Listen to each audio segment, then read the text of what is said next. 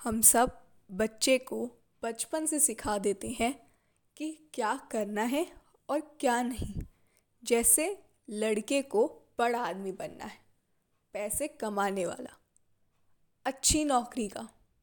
पर कोई ये नहीं पूछता कि उसकी मर्ज़ी क्या है। अगर मैं बात करूँ फैक्ट्स की तो in June 2014 that found 2 million men to be stay at home dads in the US लेकिन इंडिया में तो यही कहा जाएगा कि लड़का नलायक है। ये भी नहीं कि इंडिया में नहीं है बट बहुत कम।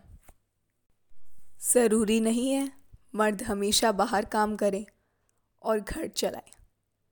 मैं यानी आपकी आवाज़ आज सल्यूट करती है हर एक मर्द को जो अपना घर भी संभालता है।